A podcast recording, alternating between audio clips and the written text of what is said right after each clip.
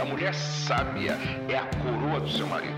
Mas a de comportamento vergonhoso é como câncer em seus ossos. Meu Deus! Então, mas são todas mulheres. Nem sequer há um homem para representar. De esquerda ainda por cima, nada de direita. Isso aconteceu mesmo? Aquilo não é um confronto de ideias, aquilo é um conforto de ideias. Eu até gosto das opiniões delas, mas aquelas vozes tão agudas. São umas histéricas. Eu não sou a tua mãe. Bem-vindos novamente ao podcast Eu Não Sou a Tua Mãe. Eu sou a Rita Gomes e comigo estão a Sofia Santos, Alô? a Inês Mel Sampaio Olá! e a Inês João Rodrigues. Oi. Este vai ser o nosso último episódio da primeira temporada. Depois Certo. disto, vamos. Hashtag sad. Sabemos que vão sentir muitas saudades nossas, mas prometemos que voltamos quando voltarmos. Em princípio será em junho, mas quem sabe? Super específico, voltamos quando voltarmos. Falaram uma de imigrante e só volta em setembro. Tipo, passar o mês de agosto em reclusão e só volta em. Meu querido, desde agosto, porque passo o ano a chorar. Mas pronto, neste episódio, também para ser o último episódio da temporada, nós o último que fizemos foi um episódio especial sobre a Operação Marquês, que ainda não ouviu, vá ouvir. E este também é um episódio especial, não sei, agora apetece-nos só fazer episódios especiais. Um, e é, é todo focado no movimento Me Too. E portanto, vamos querer falar um bocadinho sobre a história do movimento, sobre o movimento em Portugal, o futuro do movimento. Enfim, vamos falar um bocadinho sobre sobre o Me Too no geral. E para começarmos, para contextualizar também um bocadinho, a maior parte das pessoas já ouviu falar do, do, que, do que é que é o Me Too, mas calhar toda a gente conhece a história de como é que isto surgiu ah, e de como é que ganhou relevo a nível internacional. Inês, queres falar um bocadinho sobre o assunto? Quero sim. Então, o Me Too é um movimento que nasceu nas redes ah, e é wake-up call contra o abuso e o assédio sexuais sobre as mulheres. A hashtag foi criada em 2006 pela ativista feminista negra Tarana Burke. Ah, a Tarana contou em 2006 que, nove anos antes, em 1997, tinha conhecido uma rapariga no Alabama chamada Heaven e que essa rapariga lhe contou que era vítima de abuso sexual por parte do namorado da mãe, portanto, que era uma coisa que estava a acontecer naquele momento. A Burke não conseguiu lidar com a história naquela altura, por ser, eh, como se diz em inglês, too close to home, e interrompeu o relato da, da criança e aconselhou-a a falar com uma outra adulta. E isto perseguiu-a sempre, o facto de aquela criança ter decidido abrir-se com ela e ela ter de alguma forma rejeitado o relato da criança. E em 2006 contou esta história no seu MySpace e disse que, lhe- que gostava de lhe ter dito duas simples palavras: Me too. Eu também.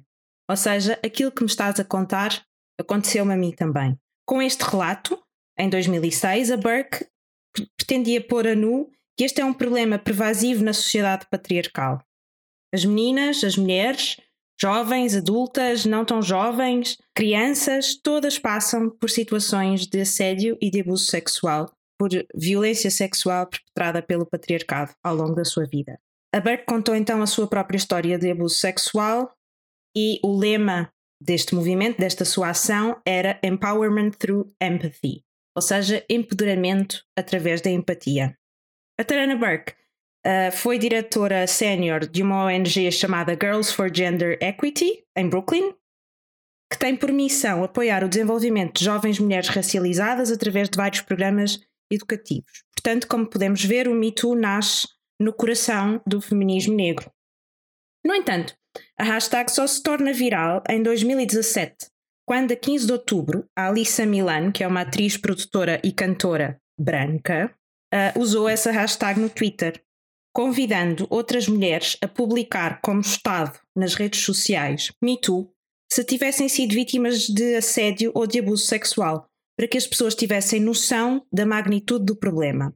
Este tweet da Milano surgiu no seguimento das primeiras acusações contra Harvey Weinstein, ou Weinstein, ou Weinstein, enfim, não sei como é que se diz, mas também não me interessa muito pronunciar É corretamente o nome de um violador, honestamente.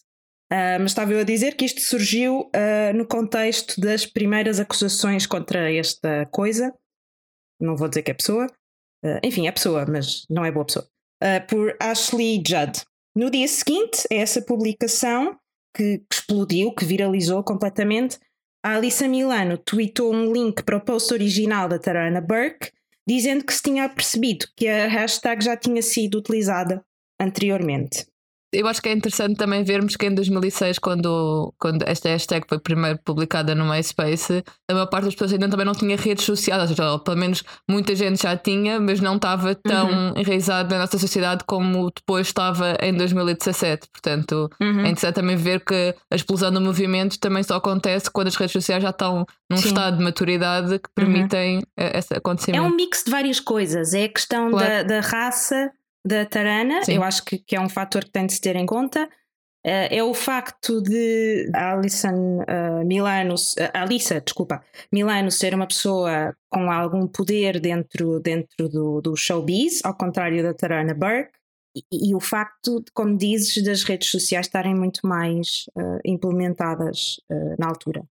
Uh, em 2017, Tarana Burke, Ashley Judd, Taylor Swift, Susan Fowler, Adama Iu e Isabel Pascoal, entre muitas outras mulheres, são nomeadas pela Time como Person of the Year. São conhecidas como as Silence Breakers. Portanto, este movimento que nasce, uh, como disse, do feminismo negro é rapidamente cooptado por uh, Hollywood e há uma onda de atrizes famosas que denunciam situações de assédio e de abuso sexual que sofreram ao longo das suas carreiras. Algumas das primeiras a falar foram Gwyneth Paltrow, Ashley Judd, foi a primeira de todas a, a denunciar Weinstein ou Weinstein ou o rei que o parta, a Jennifer Lawrence e a Uma Thurman. Começaram nesta altura a surgir nomes. Isto originou a derrocada da carreira de muitos homens muito poderosos do showbiz, o primeiro dos quais o tal cujo nome eu não sei pronunciar, o Kevin Spacey e o Louis C.K. O Louis C.K. por acaso é um caso interessante porque ele de alguma forma depois foi reabilitado. Ele pediu desculpa e, enfim, não, não morreu completamente. Ele ainda faz umas coisas. E o Bill Cosby, Sim, o Bill Cosby faz foi um choque. Sim. Também no sim. mundo dos negócios e na política. Segundo o New York Em relação ao Louis C.K., des- desculpa, Diz, desculpa diz, interromper Em relação ao Louis C.K., pronto, eh, aquele pedido de desculpa dele foi umas, umas semi-desculpas minusíssimas. Uhum, uhum. E, a e a reabilitação dele também, lá está, aqueles bros que, pelos quais ele nunca teria sido, entre aspas, condenado, Uhum. porque ele, salvo erro, nunca foi condenado Sim. legalmente. Mas eu acho que só- de, todos os, só- de todos os pedidos de desculpa, o pior de todos foi do Kevin Spacey. Tipo, ah, Ah, já agora sim. eu sou gay. Ah, sim. Sim. E isso o Como que é que se tem a ver com esta conversa? coisa. E então, E o Kevin Spacey foi uma grande desilusão de quem vê House of Cards, de ver o Frank Underwood naquela sua pose democrata, político, fervoroso, etc. Também não Tu era uma ótima pessoa, não é? Eu não, eu não vi tudo, mas aquilo que eu vi de House of Cards, ele também não era a pessoa mais Não, mas o fantástica. de cancelamento do Kevin Spacey Não era a custou pessoa. a série, porque a, a- a temporada a seguir a ele sair é só ridícula. Não era, ele não era a melhor pessoa na série, mas, mas tu crias uma empatia. Opa, Sim. nós, e assim, tu tens tendência empatia a, tu, com, com o Underwood, a, gostar, a gostares de uma. Desculpa, eu, eu- fogo, tu, tu É, a ouvias o personagem, Underwood com a sim. personagem dele, é, é uma personagem muito boa, desculpa. Por muito que tu não gostes, por muito não, que tu a não personagem gostes. é da- ótima, mas isso que eu estou a dizer. empatia. É isso, tu achas piada à personagem, tu achas que a Mas é personagem- isso que eu estou a dizer. Não sinto empatia, quero que ele morra. Mas não de velhice, de morte matada mesmo. Ele é pérfido, mas a personagem é incrível. Sim, sim, sim. e- Eu percebo, eu percebo o que a Inês estava a dizer. Eu percebo o que a Inês estava a querer dizer, sim. Ou seja, como a personagem é impactante, tu relacionas-te com a personagem, logo achas estranho quando o ator dessa personagem é impactante, tipo, não, não é aquilo que estavas à espera. Uh, segundo o New York Times, num artigo de 2018, dos 201 homens que à data tinham caído graças ao Me Too, 98 tinham sido substituídos. Dessas substituições, quase metade foi por mulheres. 51 mulheres substituíram 98 destes homens que caíram em desgraça.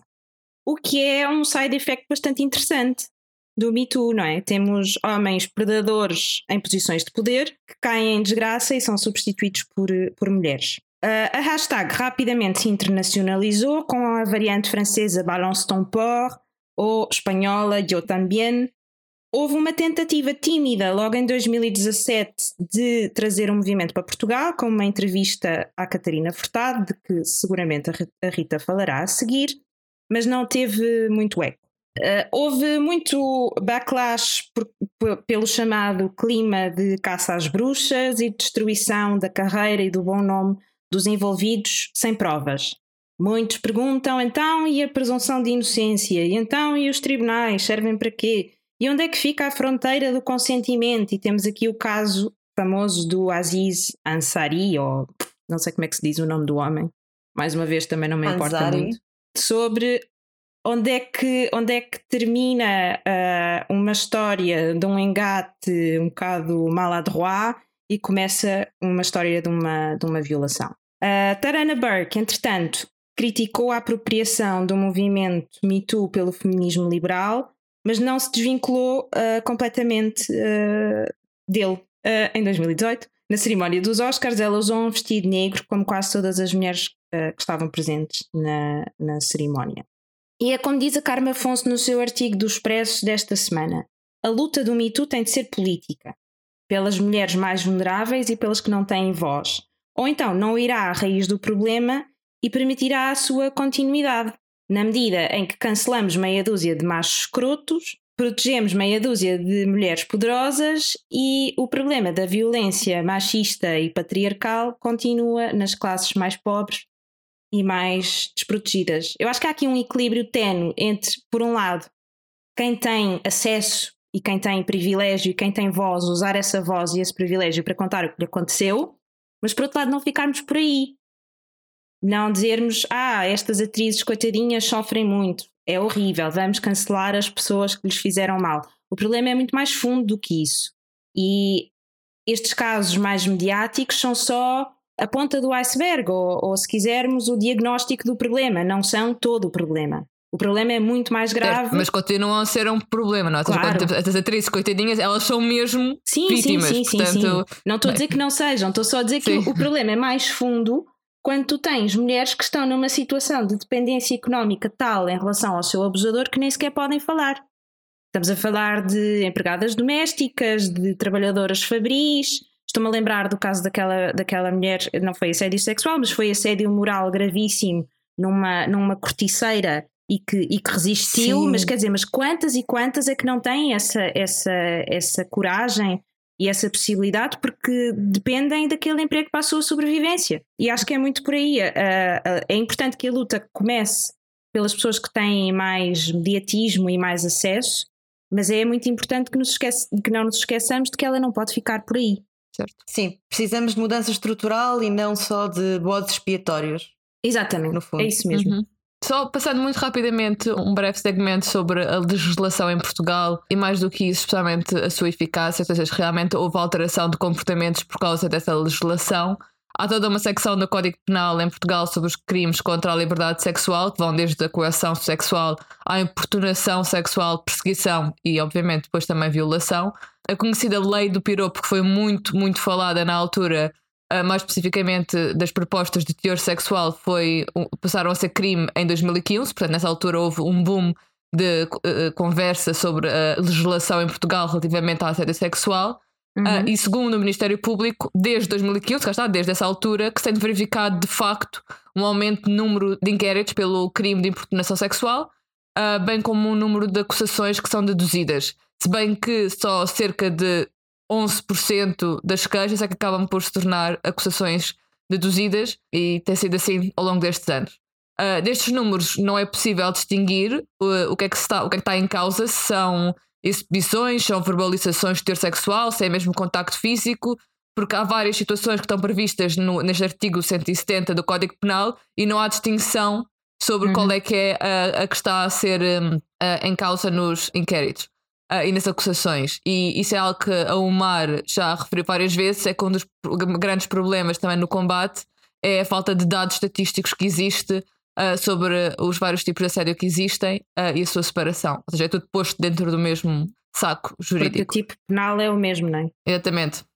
Num estudo de 2015 chamado Assédio Sexual e Moral no Local de Trabalho, eles falam também do Centro Interdisciplinar de Estudos de Género, eles falam de assédio no geral e depois especificam no local de trabalho. No, em relação a assédio no geral, comparam dados de 89, 1989 e 2015 e dizem que houve uma diminuição na forma como as mulheres, pelo menos eh, tinham percepção de que estavam a ser assediadas, porque era sempre com base em entrevistas, mas também havia uma alteração significativa na forma como as mulheres lidavam com ele. Ou seja, do número de pessoas que diziam já tinham sido assediadas em 1989, 49%, quase metade das mulheres no estudo diziam que a forma como tinham lidado com a situação de assédio era fingir que não notavam, ou seja, ignorar simplesmente o assunto.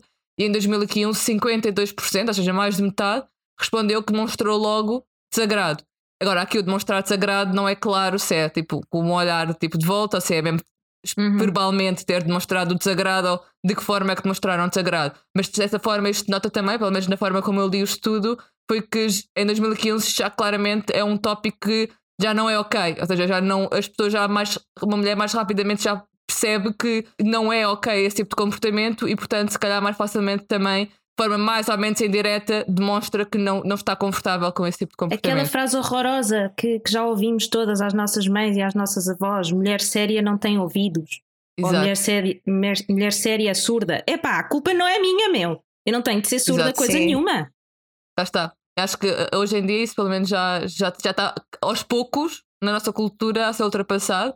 No entanto, nesse, estudo, nesse mesmo estudo, em 2015, apenas 2% referiam ter ido falar com um advogado. Ou seja, eles perguntavam com quem é que a pessoa tinha ido falar, uhum. amigos, amigas, companheiros, etc. Só 2% é que referiram que uma das pessoas com quem foram falar foi com um advogado. E portanto, uhum. claramente, a mesmo, a que a nível legal já esteja mais enquadrado, ainda não há muito esse tipo de ação de forma mais direta quando acontece. Ou seja, na realidade, e acho que todos nós sentimos isso, é quase impossível, se alguém te assediar na rua, levarmos essa pessoa a uma sala de tribunal. E, e acho que está todas passámos por isso e toda a gente percebeu que, embora seja, já esteja na lei, a questão da lei do piropo, o medo que os homens todos tinham na altura, ah, já não se pode mandar um espio foi logo parar à cadeia, em primeiro lugar, não é isso que a lei diz, e em segundo lugar, infelizmente, isso não, não é o que acontece, não é? Sim, Porque, mesmo em casos mais graves. na rua, vais pegar na pessoa pela orelha e levá-la à esquadra da polícia, tipo, é suposto fazer. Sim, olha, sediaram-me quem? Exato. Aquele desconhecido ali na rua, tinha uma camisola vermelha. Se a não ser que seja Exato. suficientemente uh, sexy para fazer ao lado de um polícia, não estou a ver muita hipótese. Exato, e acho que muita gente já sentiu isso. No local de trabalho, o artigo 29 do Código de Trabalho define o assédio moral como comportamento indesejado, nomeadamente baseado no fator da discriminação, e é praticada quando no acesso ao emprego ou no próprio emprego, e também já define assédio sexual no ambiente de trabalho, que é tido como um comportamento indesejado de caráter sexual, sob forma verbal, não verbal ou física, com o objetivo ou o efeito referido no nome anterior, que está, que é de perturbar ou uh, constranger a pessoa e afetar a sua dignidade. No entanto, este comportamento não é considerado crime, mas sim uma contraordenação muito grave, o que dá direito a uma indenização à vítima e uma multa a quem cumpriu. Se bem que, numas declarações num programa em nome da lei da Renascença, um advogado chamado Garcia Pereira explica que nos tribunais de trabalho, ou seja, nos casos em que isto acontece no local de trabalho, a vítima só pode demandar a empresa e não o autor do assédio. O que depois na prática o que se verifica é que o assediador se torna a principal testemunha de defesa da empresa onde o ilícito foi praticado. Eu não sei se, se isto é verdade. Eu li isto e eu fico, quer dizer, a, a, nível legal, eu espero que isto não aconteça. Já que realmente as empresas não metam os assediadores como suas testemunhas Garcia e defesas. Pereira diz que sim, eu... é porque sim, porque ele é das pessoas com Opa, mais experiência fiquei, em direito do trabalho no nosso país. Eu fiquei chocada. Pronto, no mesmo estudo que eu estava a referir há bocado, em relação uh, ao assédio no local de trabalho, diz que há vários indicadores interessantes no estudo, aconselho muitas pessoas a ler. Uh, 82% dos casos o assediador é homem, mas uh, e quando a vítima é um homem, tem menor reação imediata, ou seja, faz mais de conta que não notou, uh, mas que tem maior probabilidade de recorrer a um advogado. 4%, enquanto nós vimos há bocado, e na caso do local de trabalho também, no caso de ser a mulher a vítima, é menos de 2% a probabilidade uhum. de recorrer a um advogado. Uhum. Em 2018, mais recentemente, um outro estudo feito pela Fundação Manuel dos Santos revela que 79, 79, eu vou repetir, 79% das mulheres dizem ter sido vítimas de avanços sexuais não desejados no seu local de trabalho. Eu vou repetir: 79% das mulheres.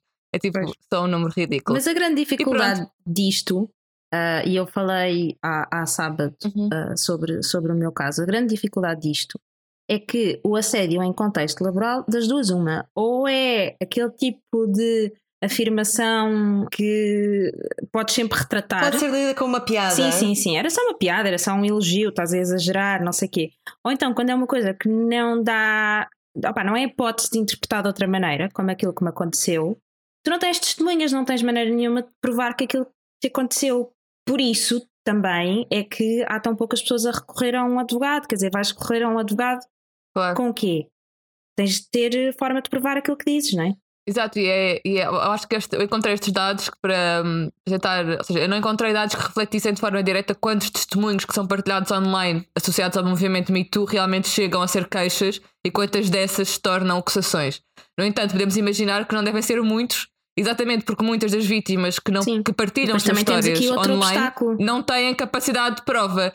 E isso também justifica o facto de muitas vítimas não mencionarem o nome dos agressores, não é? com medo de serem Claro. elas próprias depois condenadas por difamação, de forma quase Sim, o irónica faltava. é o capítulo seguinte do Código Penal.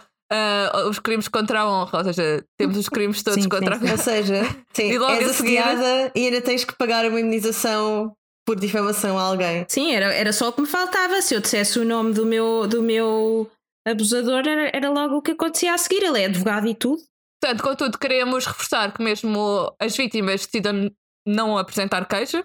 Há entidades como a APAV e a UMAR que prestam apoio à vítima no âmbito de violência sexual e assédio incluído e que as pessoas eh, devem procurar essas associações, eh, mesmo que, por exemplo, decidam não apresentar queixa e que elas podem ter outros recursos de ajuda, mesmo Certo. que não sejam legais, podem ser do seu interesse. Ah, e, e queria só eh, dar aqui outra chega em, em relação ao, ao quadro legal, que é o facto de todos estes crimes serem semipúblicos.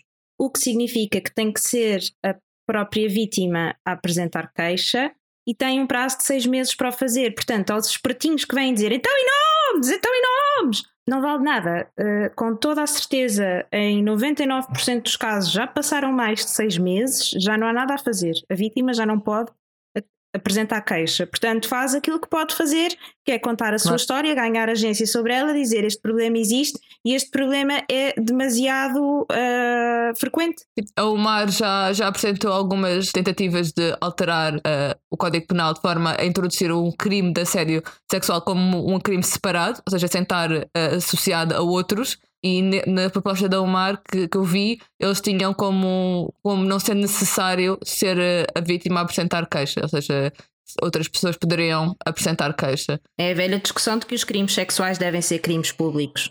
Exato. Que já falámos noutro Exato. episódio. Uhum. Quem quiser, vá ouvir. Mas pronto, e assim chegamos a Me Too em Portugal. Nós também gravamos este episódio não só por ser um tema relevante para o nosso podcast, mas porque de facto é um tema do dia em Portugal, por diversos motivos, dos quais a Rita nos vai falar. Sim. Só um pequeno disclaimer: se me virem fazer pausas esquisitas é porque estou aflita da garganta e, portanto, vou estar a beber água enquanto falo. Ah, pensava ser que era da de raiva. caretas. Exatamente, raiva e de caretas, género. Se não me virem, é Também, porque estou a fazer vamos- caretas de raiva. também, também. Vai ser uma mistura. Então, ah, o Me Too chegou atrasado em Portugal, como aliás é costume. No shit, Sherlock. Desculpem. Como a Inês já referiu, em 2018 pareceu haver alguma vontade de iniciar um movimento em Portugal, com denúncias públicas por parte da Catarina Furtado, ah, da Dania Neto e da Raquel Henriques, entre outras, mas este na altura não ganhou tração. Ah, podemos questionar-nos porquê, mas o fato é que não foi a lado nenhum na altura. Foi preciso chegarmos a 2021 para finalmente o Me Too fazer parte da ordem do dia, graças à denúncia pública que a Sofia Arruda fez no programa Alta Definição. Hell yeah, mãe da foca. Desculpa. Durante o programa, eh, a Sofia Arruda contou que tinha sofrido assédio no local de trabalho por parte de um superior e que, na sequência da sua rejeição aos avanços dele, não trabalhou na estação onde estava na altura durante vários anos. Portanto, viu a sua carreira ser penalizada por não ceder às investidas de um homem em posição de poder. Entretanto, e apesar da, da Sofia não ter apontado nomes, outras atrizes confidenciaram que tinham sofrido assédio semelhante por parte da mesma pessoa também sem referir nomes, disse a, a Sofia Arruda ao Daniel Oliveira no Perguntar Não Ofende desta semana. O, o outro Daniel Oliveira, o que não faz chorar. O político. Sim. o comentador Ou que não Sim. faz chorar é a melhor forma de caracterizar alguém. Pronto, da sequência desta partilha corajosa por parte da Sofia Arruda, várias outras figuras públicas contaram as suas histórias de assédio. Porque parece que infelizmente todas nós temos uma história de assédio para contar. Não só uma, histórias de assédio para contar. Catarina Furtado voltou a falar sobre o que passou, dizendo ter sofrido assédio no local de trabalho durante pelo menos três vezes por parte de pessoas em posição de poder. Não confundir com o assédio por parte de colegas ou de convidados ou de o que quer que seja, que é bastante mais frequente, mas por parte de pessoas em posição de poder. Durante Uhum. o início da sua carreira. Depois também referiu que só conseguiu ter o jogo de cintura necessário para lidar com a situação sem sair prejudicada, porque tinha ah, a sorte, o privilégio de ter a segurança familiar com que podia contar caso tivesse de voltar à casa dos pais e recomeçar noutra carreira. Portanto, é uma segurança com a qual muitas mulheres não contam de todo. Uhum. Entretanto, também falaram outras pessoas, por exemplo, a Marisa Liz, a Carolina Deslandes, a Rita Pereira, a Jéssica Ataíde, a Inês Simões, a apresentadora Lino Poeiras, que Epá, este ter foi, foi sofrido. impressionante, porque era o psiquiatra. Sim, Que nojo. era, era, o- sim, era o Mas ela teve a coragem de dizer quem é. Uhum. Portanto, mas também lá está. Apresentou queixa na ordem dos psicólogos e não deu nada. Lá Nunca está. dá. Ela falou porque ela tinha provas, tinha, Uhum. tinha como comprovar que dizer, essa claro. pessoa tinha feito isso. Portanto, está Sim. salvaguardada dessa forma, o que é extremamente positivo, não é? Não, não, não, não se atravessou a, a dizer, olha, passou-se isto e esta pessoa, mas não tem como comprovar. Portanto, é, deve ser dos poucos casos em que há efetivamente algo para comprovar e essa pessoa, infelizmente, não teve eh, o, que, o, o fim que deveria ter sido dado já tinha prescrito. juridicamente, juridicamente, calma, não juridicamente, mas, mas é dos, dos poucos casos em que realmente há provas. Sim, porque prescrevem 5 anos e já tinha prescrito quando ela, quando ela apresentou queixa. Mas parece um caso especialmente pérfido, Uhum. porque Sim. um psicanalista é uma pessoa em quem nós confiamos as coisas mais Sim, sim. Mais profundas, íntimas, não mais é? profundas, sim, mais íntimas e em quem confiamos para nos ajudar Sim. A mensagem e dele depois evidenciava isso trai dessa mesmo. forma. Evidenciava isso mesmo, que ele estava a pisar uma linha que não podia pisar e que tinha consciência disso. Enfim, canosa. Exato, é, é nojento. Pronto, para além das mulheres que já referi, também falaram as jornalistas Helena Ferro Gouveia, Bárbara Guevara, neste caso ex-jornalista, e a Joana Emílio Marques, que nomeou o seu alegado assediador, Manuel Valente, o escritor e editor que durante vários anos desafiou a Porta Editora, e que já prometeu retaliar judicialmente. Portanto, lá está. Nestes, nestes casos, as mulheres, as vítimas, ah, arriscam-se a um processo por difamação às, à, à pala daquilo que sofreram. E para, há para terem a coragem de, de, de denunciar. É, é, mais, é, mais, é mais por aí. Ou seja, sofrem as consequências de forma negativa de- por, por terem a coragem de denunciar um episódio negativo na vida delas e traumático. Portanto, ainda consegue ser traumático duas vezes. You can't get it right, porque se não dizes nome é porque não disseste nome. Se dizes nome, é como é que te atreves a dizer um nome sem provas? É pá, tipo, como é que se acerta Não- nisto? Desculpem lá. Não ganhas, é isso. Não tens como you ganhar. can't win, Charlie Brown. Pronto, para além destas mulheres com um relativo grau de exposição pública, várias outras têm aproveitado este momento para denunciar o assédio sexual que sofreram ah, nas redes sociais e também noutros mídia, incluindo 17 mulheres das mais diversas áreas, nas quais se conta também a nossa Inês Mel Sampaio. Na sábado. Muita coragem. Yay! Yes, muito orgulho. Na capa da sábado. Eu tenho, eu viu, tenho, eu tenho. Se vocês não têm, olha, são, são ovo podre. Eu também tenho, que Podre, eu é às vezes muito vais para comprar. Felizmente, desta vez, o movimento parece ter pegado e tem sido alvo de atenção mediática por parte dos principais jornais, revistas e programas de televisão, entre outras formas de mídia. Para além da reportagem da sábado, já referida, eh, também quero destacar o programa É ou Não É, da RTP, e o podcast Perguntar Não Ofende, que já falei. Trataram o assunto com a profundidade que lhe é devida e levantaram várias questões que é importante esclarecer. Se não ouviram e não viram, vão ver e vão ouvir. Vão ver, nós vamos deixar os links também ahm, para o que estiver disponível publicamente no, na descrição do episódio. Pronto, ah, no É Não É, por exemplo, apresentaram vários fatos comuns a este tipo de crimes e que nos permitem traçar alguns perfis dos abusadores, das vítimas e das situações. Nomeadamente que os assediadores são maioritariamente homens e as vítimas de assédio maioritariamente mulheres, como a Sofia já disse. que as vítimas de assédio costumam ser pessoas em posições mais precárias ou em início de carreira, sobre as quais o assediador consegue exercer poder, e que os assediadores costumam ser pessoas com esse poder, formal ou informal, sobre a vítima. Patrões, médicos, namorados, ascendentes familiares, figuras de autoridade, psicanalistas, etc. No mesmo programa, a Maria José Magalhães, que é presidente da, da UMAR, União de Mulheres Alternativas Exposta, ela refere na sua intervenção um conceito importante que é o de acreditar na vítima e o que isto significa. Passo a citar.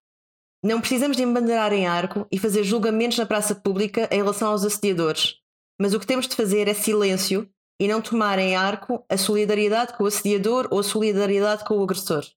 E este é um conceito que é importante, que é acreditar nas vítimas não significa inverter o ónus de prova ou julgar em público o que deve ser julgado em tribunal, que não é a única parte de um julgamento. As críticas que fazemos publicamente não, não é o mesmo nível de critério que um tribunal está obrigado. Mas implica é solidariedade para com quem denuncia, valorizar o seu testemunho, não andar a vasculhar a sua vida à procura de incongruências para a descredibilizar publicamente, não partir do princípio que é mentira porque o resto da vida do acusado ou da acusada é exemplar, até porque, na generalidade dos casos, são pessoas que são tidas em boa conta pela comunidade em que estão inseridas, ou então, ao contrário, deixar de levar a sério porque o resto da vida da vítima não é perfeita. Até porque sabemos que são precisamente essas pessoas que estão mais vulneráveis. Uhum. Portanto, é inverter aquilo que tem sido feito até agora, que é desacreditar completamente a vítima e dar-lhe o benefício da dúvida. Não partir do princípio que ela está a mentir. Certo. Nós já falámos disto num episódio, já não sei qual é que é, mas, mas falámos do que é que significa uh, believe the victims e da questão da justiça processual, Exato. que não significa acreditar cegamente, mas, mas dar o benefício da, da dúvida e. Foi logo nos primeiros episódios, sim, sim, já me lembrei várias vezes, sim, tínhamos falado disso antes. Sim. sim. E no fundo analisar, analisar a situação no seu todo, todos os meios de prova. E depois a questão de, ah, isto deve-se discutir é nos tribunais. Opa, desculpem. Se a lei protege o assediador e só há um prazo de seis meses para apresentar a queixa ou morreu, desculpem-me, mas pelo menos a censura social vai ter de ter. Lamento imenso, se a lei o protege, ao menos que a, que a sociedade o ostracize. É o mínimo. Exatamente. Exatamente. Desculpa, depois deste momento de indignação. Sim, uh, depois nos programas também foi relaçada a importância de não tornar o movimento sobre bodes expiatórios. Uh, e a Catarina Furtado diz mesmo: podemos aprender com os Estados Unidos, mas não precisamos de imitar os Estados Unidos em tudo. Uh, portanto, não podemos personalizar certos casos e depois acabar por perder o foco do mais importante, que é mudar a sociedade. Sim, sim, que foco. sim, sim, sim, sim. Pronto, e acabar por perder o foco do mais importante. O foco é a Maria da Foca. mudar a sociedade. Da mãe da foca. É a mãe da foca e depois é o marido é o foco. Estás a... E o marido da foca. Ai, portanto, acabamos por perder o foco do mais importante. Mudar a sociedade, mudar a educação, eliminar a diferença de poder formal e social entre homens e mulheres, porque enquanto os homens continuarem a pensar nas mulheres como atrizes secundárias nas histórias em que eles são protagonistas e a serem educados para fazer tudo para atingir os próprios objetivos, este problema e outros que são sintoma do patriarcado existirão sempre. E é importante também, como diz Helena Ferro Gouveia, que haja um medo social, que eles saibam que nós sabemos, que falamos uns com os outros, e aqui conjugo mesmo uh, no masculino, porque não, não são só as mulheres que têm que criar esse medo social, porque lá está, uhum. infelizmente o poder ainda está muito em mãos masculinas, portanto precisamos de aliados homens que instilem este medo, que saibam e por isso fechem portas a predadores e que não colaboremos com assediadores e abusadores. Portanto, que fechemos mesmo algumas portas. Depois, para terminar, Quero só referir uma coisa que a Catarina Furtado disse no Perguntar Não Ofende, que é que o patriarcado põe-nos uns contra os outros. É por causa do patriarcado que achamos que as mulheres são más umas para as outras, o que é mentira, e aqui no MeToo vemos bastante bem que é mentira, e que a sororidade tem sido uh, a maior fonte de força das mulheres que têm vindo a público. Absolutamente. E também é por causa do patriarcado que nós achamos que isto é uma guerra com dois lados, mulheres contra homens. E isso não é, não é verdade. É, é mentira, é vil, nós não somos inimigos, não somos de planetas opostos. todos queremos viver em segurança, todos queremos estabelecer relações significativas, todos sentimos os mesmos sentimentos.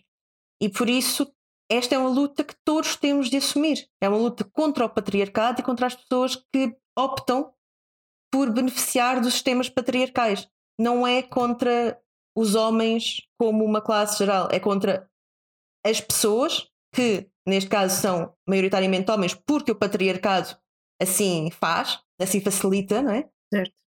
É contra essas pessoas que beneficiam destes sistemas de, de poder e não contra, contra uma luta de homens contra mulheres. Homens são de Marte, mulheres são de Vênus, que é um Sim. disparate completo.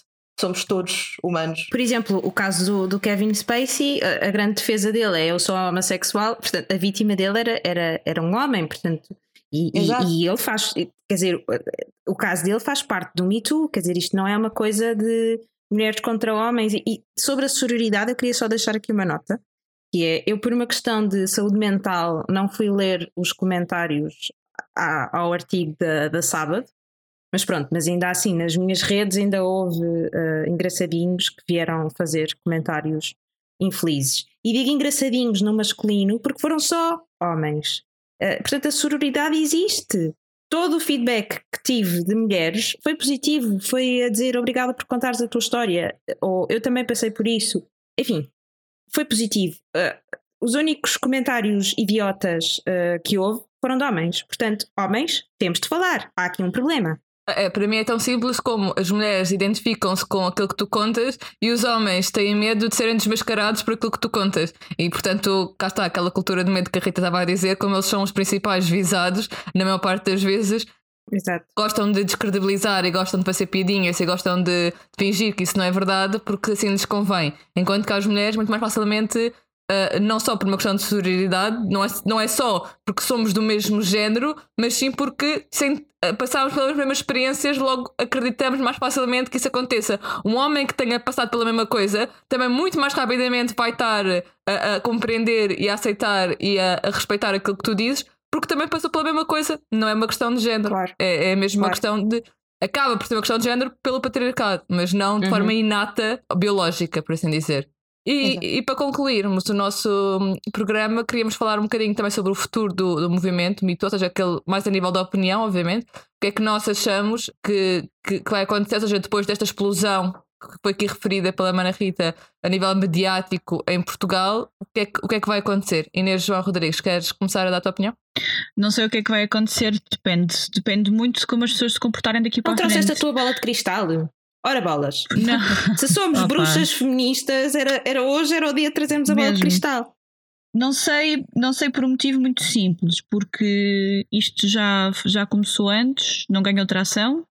Tivemos anos de silêncio, voltámos agora por uma, uma- um testemunho de coragem da Sofia Arruda, e não sei até que ponto é que o facto de.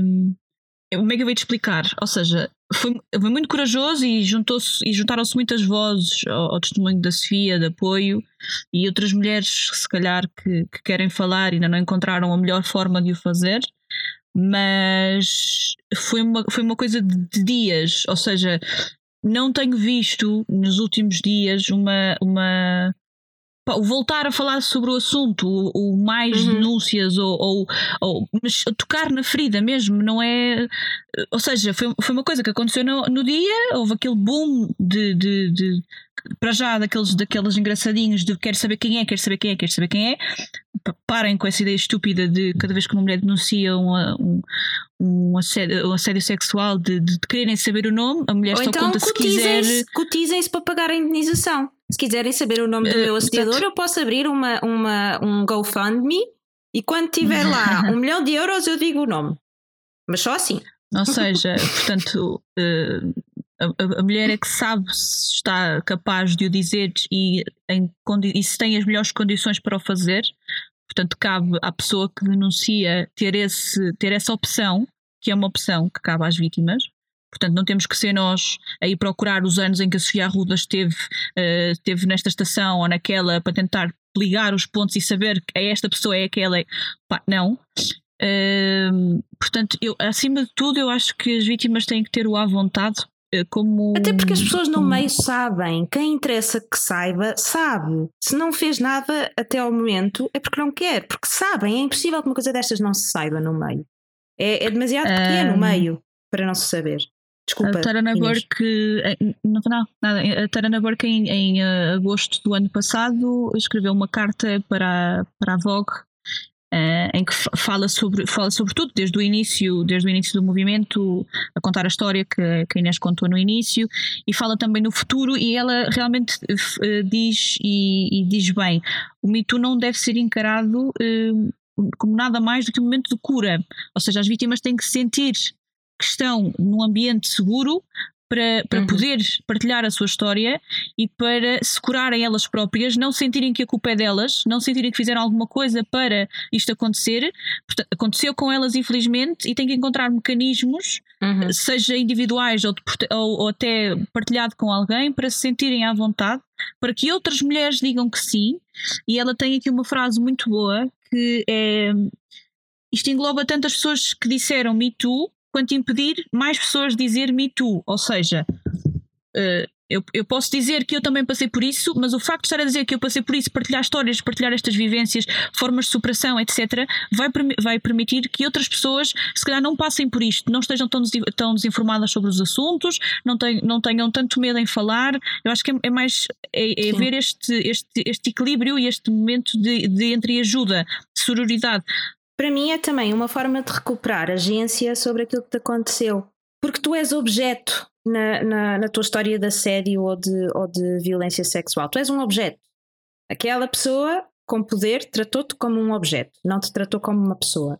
Quando tu reclamas a tua história e dizes isto aconteceu-me, me too, isto aconteceu-me a mim também, tu recuperas agência, voltas a ser sujeito naquela história, deixas de ser objeto, passas a ser sujeito. Isto aconteceu-me, isto é intolerável, porque eu sou uma pessoa e porque fui des- desrespeitada na minha pessoalidade, na minha humanidade. Sim, é, é, é mais por aí. Portanto, eu acho que o, o futuro, como costuma dizer, só a Deus pertence. Portanto, vamos ver como é que isto, como é que isto desenrola. Mas eu quero muito que, que não, se esqueça, não se esqueçam destes testemunhos, não se esqueçam da coragem destas mulheres, que se, que se olhem para estes exemplos e, se- e as, e as pessoas se revejam neles e ganhem coragem para se falar. E se for caso disso, para se denunciar. E se for caso disso serem pessoas influentes, de se denunciar na mesma, claramente, do ponto de vista jurídico e do ponto de vista de segurança da vítima, ter sempre um meio de prova, alguma coisa para poder sustentar todo o relato que elas têm. Isso, Uhum. isso não é, não é, ou seja, eu não quero que as pessoas interpretem isso como o facto de se pedir provas, como o facto de, ah, eu só acredito se tu puseres isso. Não, é, é para a segurança da própria vítima. Isto é uma preocupação para com a pessoa que está a denunciar. Ou seja, se a o pessoa tiver essa base. Para com o movimento, Exato, porque pessoa- existe o, o mito de que as mulheres mentem. Apesar de haver só 1% de denúncias falsas, e isto está mais do que estudado, existe o, mi- um mito de que as mulheres mentem. Garantidamente, basta haver um caso de alguém que diga um nome e não consiga provar para se, para se comprovar esse mito machista de que as mulheres mentem. Por isso é que as pessoas têm de ter muito cuidado ao dizer nomes, não só por si, pessoalmente, pela questão da difamação, mas porque podem estar inadvertidamente a prejudicar imensamente o movimento ao confirmar o, o mito de que nós mentimos. Sim, portanto, eu prefiro muito, isto se calhar até pode soar muito mal, mas eu prefiro muito mais que as pessoas digam o que passaram, não numa perspectiva de lavar roupa suja, mas porque falar ajuda, ajuda a ultrapassar o trauma que as pessoas têm, neste caso, sejam mulheres ou homens, porque isto afeta tanto mulheres como homens. A coragem, valorizar essa coragem, as pessoas terem um ambiente seguro para falar e não tanto que digam os nomes. Para mim, os nomes são relevantes, claramente, porque são pessoas que estão a cometer um crime e que estão a passar impune e, e, e às vezes passam por defensores de mulheres e levantam grandes bandeiras na vida e, e depois vão- vai saber e, e dentro de portas são, são horríveis, são seres humanos horríveis. Isso interessa claramente, mas não interessa tanto como um- uma mulher ter o à vontade de poder partilhar a sua história. Portanto, eu do futuro, eu espero bem que as pessoas não se esqueçam do que aconteceu, não se esqueçam da coragem que as pessoas tiveram a partilhar essa história, que não se arrume este assunto para uma gaveta para quando der jeito. Portanto, isto dá jeito a qualquer, pá, em qualquer momento. Isto trata-se da vida de pessoas. Portanto, Uhum. a segurança das pessoas, o estado psicológico de umas pessoas, a saúde mental de uma pessoa. Portanto, isto não é para ser guardado numa gaveta para quando houver tempo para falar. É para, se- para se falar, para se tratar, para se legislar, para se resolver. Portanto, é isso que eu espero. para mim a parte mais importante uh, do que falar de cancel culture ou de falar é, é aquilo que a Inês estava a dizer que era em relação aos nomes que uh, eu referi isso na parte jurídica mas para mim a, a, componente mais importante do movimento Me Too é as pessoas perceberem que isto é um fenómeno que existe na nossa sociedade que várias pessoas passam por ele que as pessoas que passam por ele não têm culpa de passarem por ele porque se tivessem éramos todas culpadas Uh, e, e, de certa forma, o facto de nós ouvirmos vários testemunhos de outras mulheres que passaram por a mesma coisa ajuda não só as mulheres que falam, mas também mesmo aquelas que decidem não falar a, a, a, não sentirem que foram elas que tiveram culpa daquilo que lhes aconteceu, porque senão quer éramos todas culpadas de simplesmente existirem de andarmos na rua, porque uma parte de nós acabou já por passar de formas mais diretas ou indiretas por assédio sexual uh, na rua. E quem diz na rua diz muitas, muitas de nós em, em locais de trabalho uh, e, e noutras situações. E portanto, eu acho que mais do que o, o, alívio que estávamos aqui a referir das mulheres que falam e da agência, mesmo aquelas que optam por não falar, também beneficiam do movimento por esta componente, por, por se sentir uhum. e por se perceber uh, o tamanho do problema e que, e que existe em Portugal. Uh, e portanto, para mim, o futuro do movimento passa inevitavelmente por haver mais discussão a nível de legislação sobre o assunto e isso tem-se verificado. Ou seja, não foi só a questão da entrevista da Sofia Arruda, tem-se verificado que, mesmo a nível de legislação, a Cristina Rodrigues, mas não, eh, não só, tem vindo a, a falar cada vez mais sobre o assunto, sobre alterar a, a legislação. Acho que mesmo as, as, associações que ajudam e dão apoio a estas mulheres, como, já, referi, como já referimos aqui, o MAR e a PAV, também, de certa forma, ganham mais relevo e, e, ficam com maior agência para conseguir apoiar as vítimas, embora também no final do dia aquilo que lhes falte seja financiamento, e isso é toda uma outra questão que também deve ser uh, uhum. abordada pelas entidades responsáveis. Uh, e, e, no final, para mim, é isto que, que é o benefício do movimento, é aquilo que eu espero que se veja no, no, no, no, no Me Too. É que nunca mais em Portugal se possa dizer que isto é um problema que não existe em Portugal. Porque, Exatamente. Porque, sem dúvida Exatamente. existe simplesmente eu acho que demorou muito mais tempo a chegar porque é um, é um país muito pequeno, portanto o meio do showbiz é, é minúsculo, quer dizer. E é, um, e é um país onde, onde se calhar as grandes pessoas que estão envolvidas nesses, nesses assuntos não têm interesse que, não têm interesse que saiam. Claro. Não têm interesse que se denuncie, que se fale e que se crie discussão à volta disto claro, e até claro, que se legisle sobre isto no Parlamento. Portanto, já discutimos aqui a história do Me Too, já falámos um bocadinho sobre a legislação e como é que chegou em Portugal e o impacto que ela teve ou não teve. Já falámos aqui um bocadinho também sobre o, o Me Too em Portugal e a, a primeira vaga, por assim dizer, e agora a segunda vaga uh, de Me Too em Portugal. Uh, discutimos a nossa futurologia sobre o Me Too, pusemos as nossas vassouras e chapéus pontiagudos. Uh, não nos mandem para a fogueira, por favor. E, e, do nosso lado é tudo por hoje. Uh, esperamos que tenham gostado do nosso oitavo episódio oficial do podcast A Nossa Tua Mãe, o último da primeira temporada. Estaremos de volta para uma nova temporada em breve. Partilhem connosco o que, que é gostaram mais nesta temporada para nós repetirmos e deem sugestões sobre novos formatos. Se gostaram mais dos episódios com diferentes temas ou focados num só tema, com ou sem convidados, uh, o que é que gostam de, de ouvir, o que é que odeiam ouvir. Uh, nós fazemos Dizer mais que daquilo nós não vale a pena. Exatamente, odiamos tudo, não, não, vale a pena. Partilhem nas redes sociais, encontrem-nos no Twitter e no Instagram em Eu Não Sou a Tua Mãe. E por nós é tudo. Deem-nos uma avaliação de 5 estrelas no Apple Podcast. Deem-nos estrelas. Exato, estrelem-nos. Somos um 5 estrelas. Vamos, vamos, deem-nos 5 estrelas. 4 também não nos deixa tristes. Não, não seremos mas deem-nos 5 estrelas. e é tudo. Beijinhos. Adeus. Não se esqueçam que nós não somos vossas mães. Pois é. Meu Deus! então, mas são todas mulheres. Nem sequer há um homem para representar. De esquerda ainda por cima, nada de direita. Isso aconteceu mesmo. Aquilo não é um confronto de ideias, aquilo é um conforto de ideias. Eu até gosto das opiniões delas, mas aquelas vozes tão agudas. São mastéricas. Eu não sou tua mãe.